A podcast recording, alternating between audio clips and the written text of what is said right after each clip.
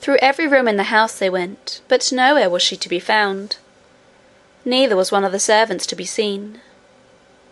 But Curdie, who had kept to the lower part of the house, which was now quiet enough, began to hear a confused sound as a sort of distant hubbub, and set out to find where it came from.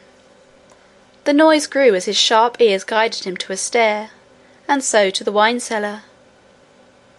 It was full of goblins, whom the butler was supplying with wine as fast as he could draw it.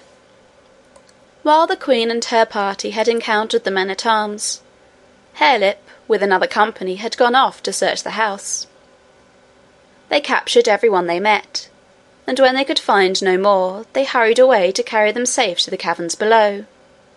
But when the butler, who was amongst them, found that their path lay through the wine cellar, he bethought himself of persuading them to taste the wine, and, as he had hoped, they no sooner tasted than they wanted more. The rooted goblins, on their way below, joined them, and when Curdie entered, they were all, with outstretched hands, in which were vessels of every description from saucepan to silver cup, pressing around the butler, who sat at the tap of a huge cask, filling and filling. Curdie cast one glance around the place before commencing his attack, and saw in the farthest corner a terrified group of the domestics unwatched, but cowering without courage to attempt their escape. Amongst them was the terror-stricken face of Lootie, but nowhere could he see the princess. Seized with the horrible conviction that Harelip had already carried her off, he rushed amongst them, unable for wrath to sing any more, but stamping and cutting with greater fury than ever. "Stamp on their feet! Stamp on their feet!" he shouted, and in a moment the goblins were disappearing through the hole in the floor like rats and mice. They could not vanish so fast, however, but that many more goblin feet had to go limping back over the underground ways of the mountain that morning.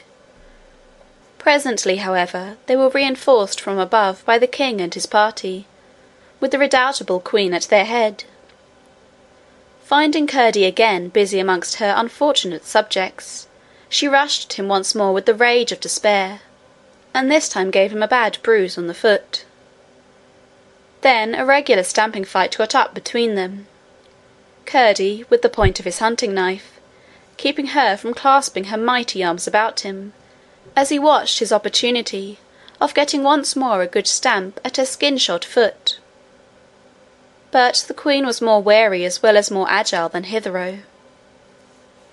The rest meantime, finding their adversary thus matched for the moment, paused in their headlong hurry and turned to the shivering group of women in the corner. As if determined to emulate his father and have a sun woman of some sort to share his future throne, Harelip rushed at them, caught up Lootie, and sped with her to the hole.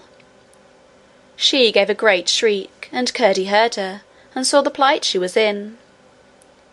Gathering all his strength, he gave the queen a sudden cut across the face with his weapon, came down as she started back with all his weight on the proper foot, and sprung to Lootie's rescue.